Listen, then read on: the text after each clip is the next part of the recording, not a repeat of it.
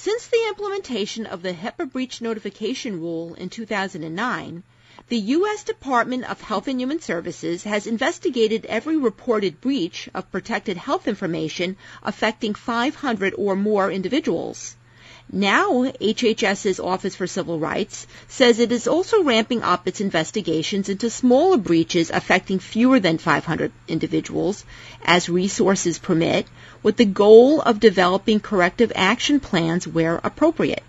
I'm Marianne Kolbasuk McGee, Executive Editor of Information Security Media Group. Today I'm speaking with Iliana Peters, Senior Advisor for Compliance and Enforcement at OCR. Iliana will be discussing why and how OCR plans to carry out its effort to investigate smaller breaches.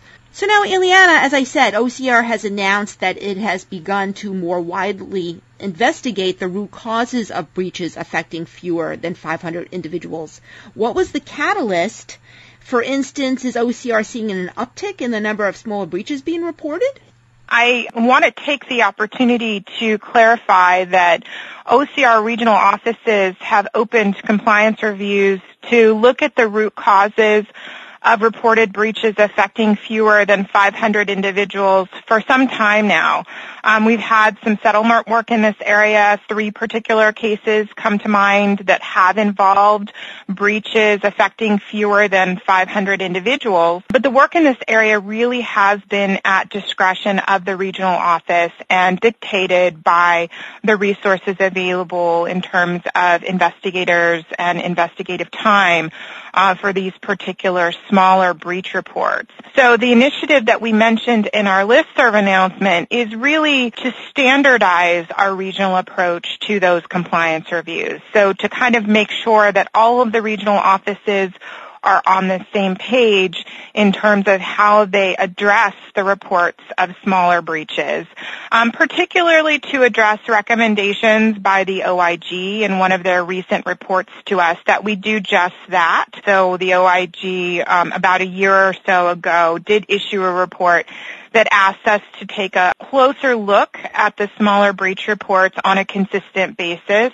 with our regional offices investigating them. And so we did uh, assure the OIG that we would take that recommendation under consideration and really do more work in that area. And then we wanted to just ensure that all of the regions are reviewing the reports and pursuing appropriate compliance reviews. So this doesn't necessarily mean that all regions are going to have an uptick in their their work in this area. As I said, many of them are doing a very good job of this already. But we wanted to make sure that we had, you know, sort of a standard approach to looking at these reports. The other purpose of this listserv announcement was to really highlight the work that we've already done here for covered entities and business associates so we could make sure that covered entities and their business associates appropriately prioritize the compliance concerns that may result from the review of their own breaches affecting fewer than 500 individuals. So in other words, while we aren't necessarily seeing an uptick in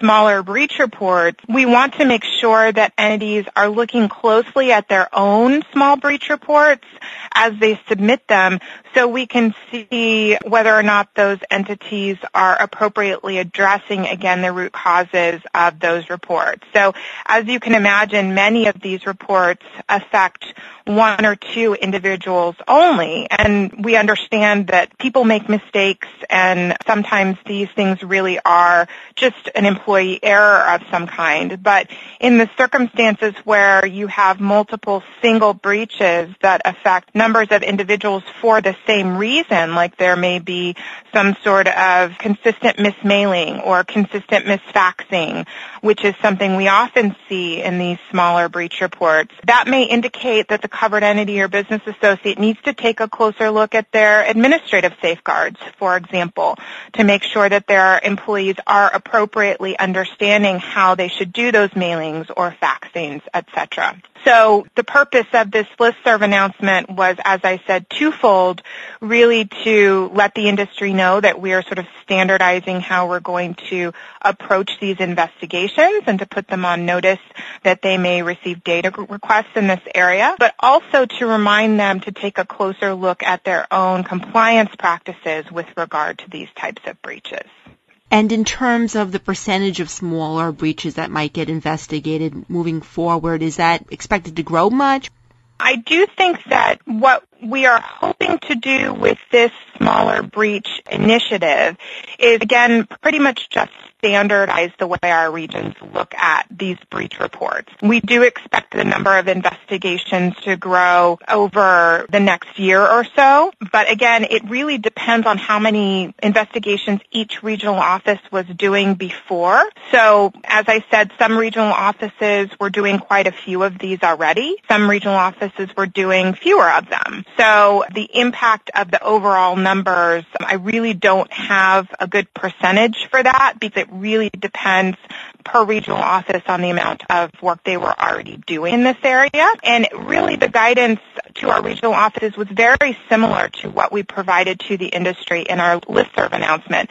And that really is the areas of focus that our regional investigators should be looking at in terms of trying to identify the types of investigations that we want to do in this area. And those may be, as we set out in the listserv announcement, continued compliance concerns, as I said, the breaches that continue to occur and may indicate larger compliance concerns with any particular entity, business associate or covered entity. Those issues that may indicate criminal or egregious behavior and a pattern of such behavior. Those breaches that might indicate thefts for example, of information or of laptops or mobile devices, those breaches that maybe we want to refer to the DOJ for the FBI to take a look at.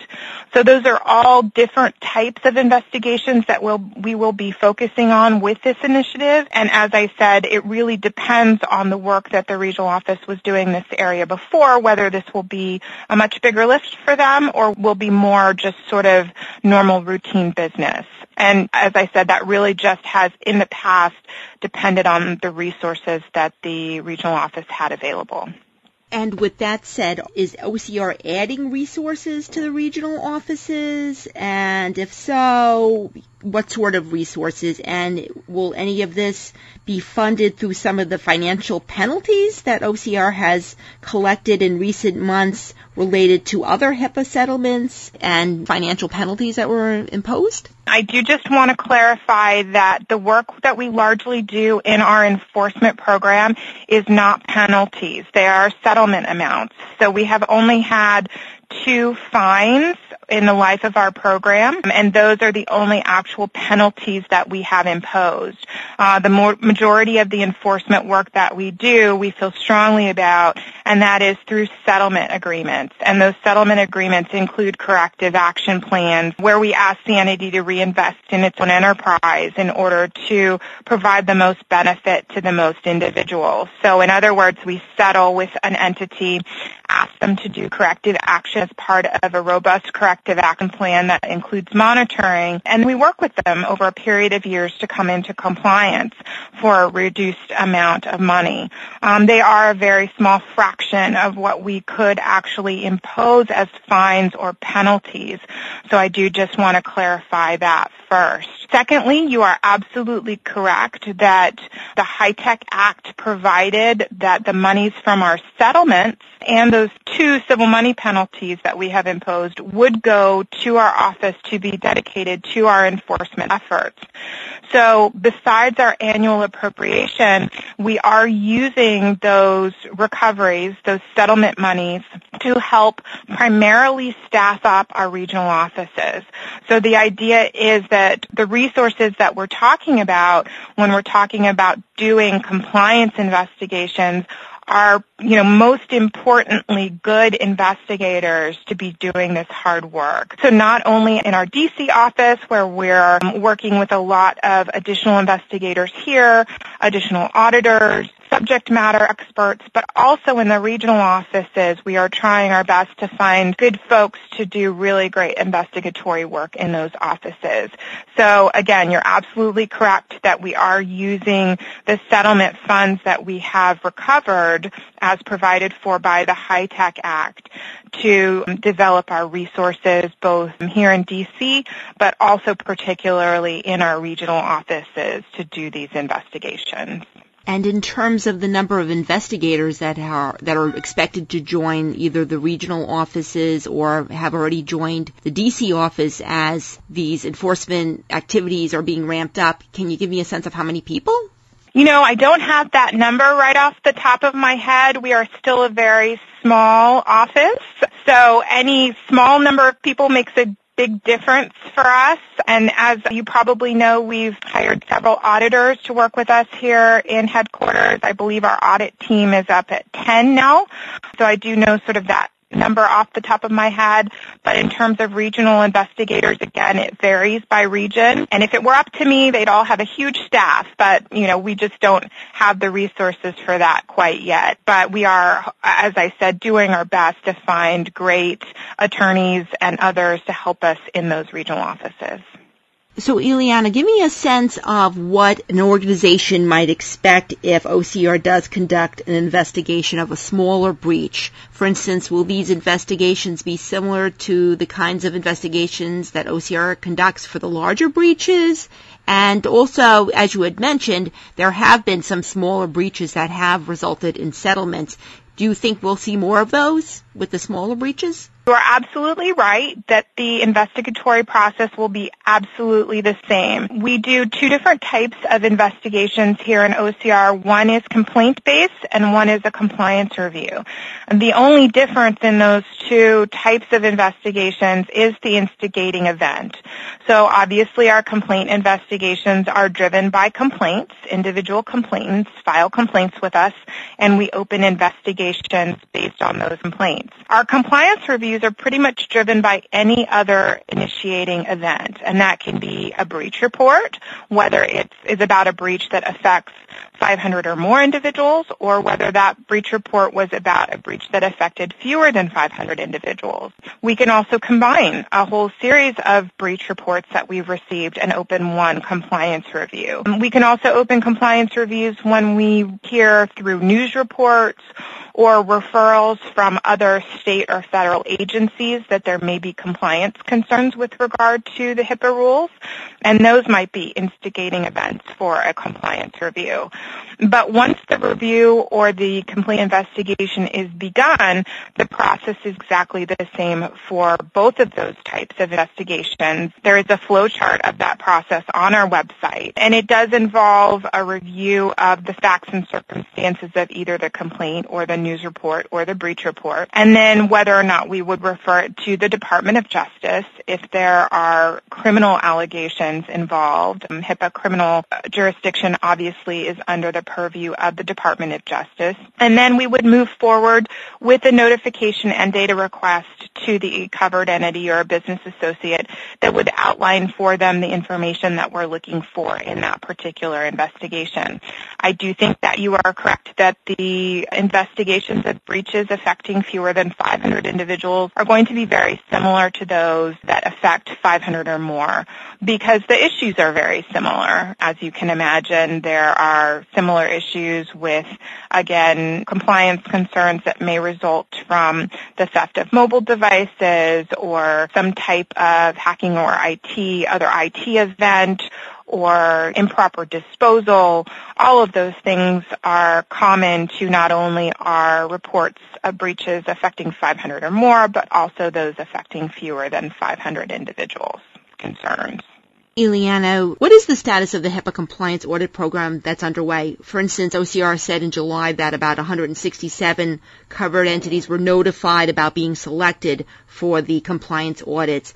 How are those audits going, and when should the business associates expect to be notified that they've been selected for an audit? So I do, and just want to first clarify that we do not necessarily see our audit program as a compliance and enforcement function.